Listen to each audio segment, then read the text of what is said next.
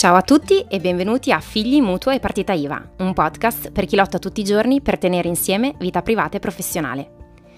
Mi chiamo Rita Bellati e ho una piccola attività individuale che si chiama My Selfie Cottage, dove aiuto le libere professioniste a fare chiarezza nei loro progetti, a gestire il loro tempo e a dare una direzione alla loro attività per raggiungere la realizzazione che desiderano.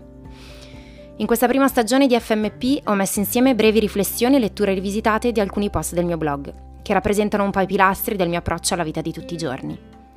Il tentativo è quello di raccontare che è possibile guardare gli elementi critici che caratterizzano la quotidianità di moltissimi di noi con serenità e pienezza. Vi chiedo solo una cosa, di ascoltare tenendo conto che si tratta della mia esperienza e di quello in cui credo, che quasi certamente nei particolari e in molte sfumature è diverso da quello che vivete voi. Vagliate tutto e trattenete ciò che vale, diceva San Paolo. Ecco, se potete, fate così. Buon ascolto. Interno sera. Lei è seduta sul divano. Ha appena deciso con lui che quest'anno avrebbero rinunciato ai regali materiali, sostituendoli con esperienze da fare insieme ai bambini. Avrebbero chiesto questa stessa cosa a tutti i parenti per i diversi compleanni e per Natale. Niente regali, solo occasioni. Entusiasta della scelta e con il cellulare alla mano, inizia a fantasticare di viaggi e esperienze da fare. Pensa ad un viaggio in Spagna a trovare gli amici a Madrid o in quella Siviglia dove ha lasciato il cuore. Oppure perché no, a Parigi, magari in treno notte nelle cuccette. Si infila in tutti i possibili siti di voli low cost e portali di prenotazione. Noleggio camper, viaggio notturno in cuccetta, filtrando le date più assurde fuori stagione, cercando destinazioni improbabili o secondarie, ma il verdetto è schiacciante. Costa tutto troppo per loro.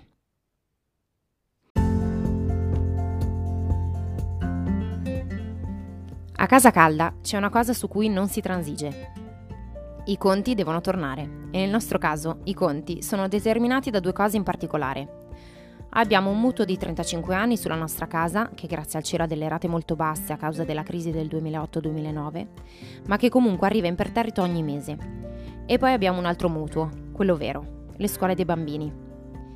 Per scelta educativa abbiamo deciso di mandarli in scuole paritarie, perlomeno per l'asilo e le elementari e questo incide moltissimo sul nostro bilancio familiare. Sia chiaro, è una nostra scelta e quindi sapevamo quello che questo comportava. Ciò non toglie che i desideri vengano fuori e in quel caso arriva lui, il Calda, a farmi ricordare che i conti devono tornare. La ragione per cui i conti devono tornare è semplicemente perché non vogliamo vivere con la preoccupazione di non arrivare a fine mese o di arrivare in rosso sul conto con la conseguente angoscia che ne deriva.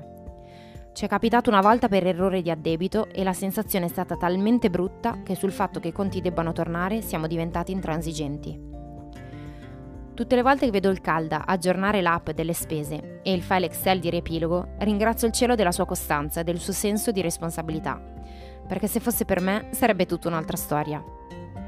Per inciso, sono cresciuta in una casa dove tra le voci di bilancio c'era un grande spazio destinato alla divina provvidenza che credo che in quel frangente sia stata messa a dura prova. Per carità, credo anch'io in lei, ma preferisco darle una mano. Con i bambini stiamo molto attenti a parlare dei soldi o a mettere il costa troppo come unica ragione di un no. Certo, se è oggettivamente l'unica ragione allora non ci raccontiamo delle frottole, ma quando esprimono un desiderio cerchiamo sempre di capire cosa c'è nascosto sotto a quel desiderio, perché il punto non è mai nello specifico la cosa che chiedono, ma quello che si aspettano di sentire, di vivere, di provare e di scoprire attraverso quella cosa.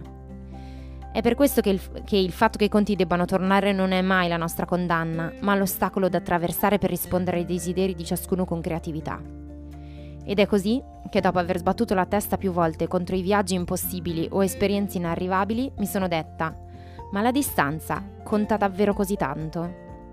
Ed è così che sono nati i picnic in balcone di fine estate, la mattina al museo, la giornata al Luna Park, che può essere molto pacchiano ma ha anche la capacità di trasportarli in mondi magici, la gita in montagna o le vacanze con gli amici in quel campeggio dove le tariffe le fanno in base all'ISE. Giuro che esiste. Perché quello che conta è chiaro. I conti devono tornare, ma questo non ci vieta di goderci la vita.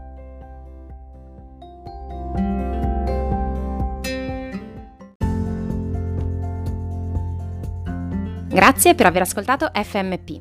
Spero che la puntata vi sia piaciuta e vi abbia dato degli spunti da cui ripartire per guardare la vostra vita con un respiro nuovo. Se non volete perdervi le prossime puntate, registratevi al podcast. E se volete uno sguardo più quotidiano sul mio modo di vivere la vita e il lavoro, potete seguirmi su Instagram cercandomi con lo username Miss Cottage. Miss con y, puntato, cottage. Se invece volete approfondire quello che faccio e avere accesso a tutti i miei contenuti gratuiti e ai miei servizi, mi trovate su www.myselfiecottage.it. Vi aspetto!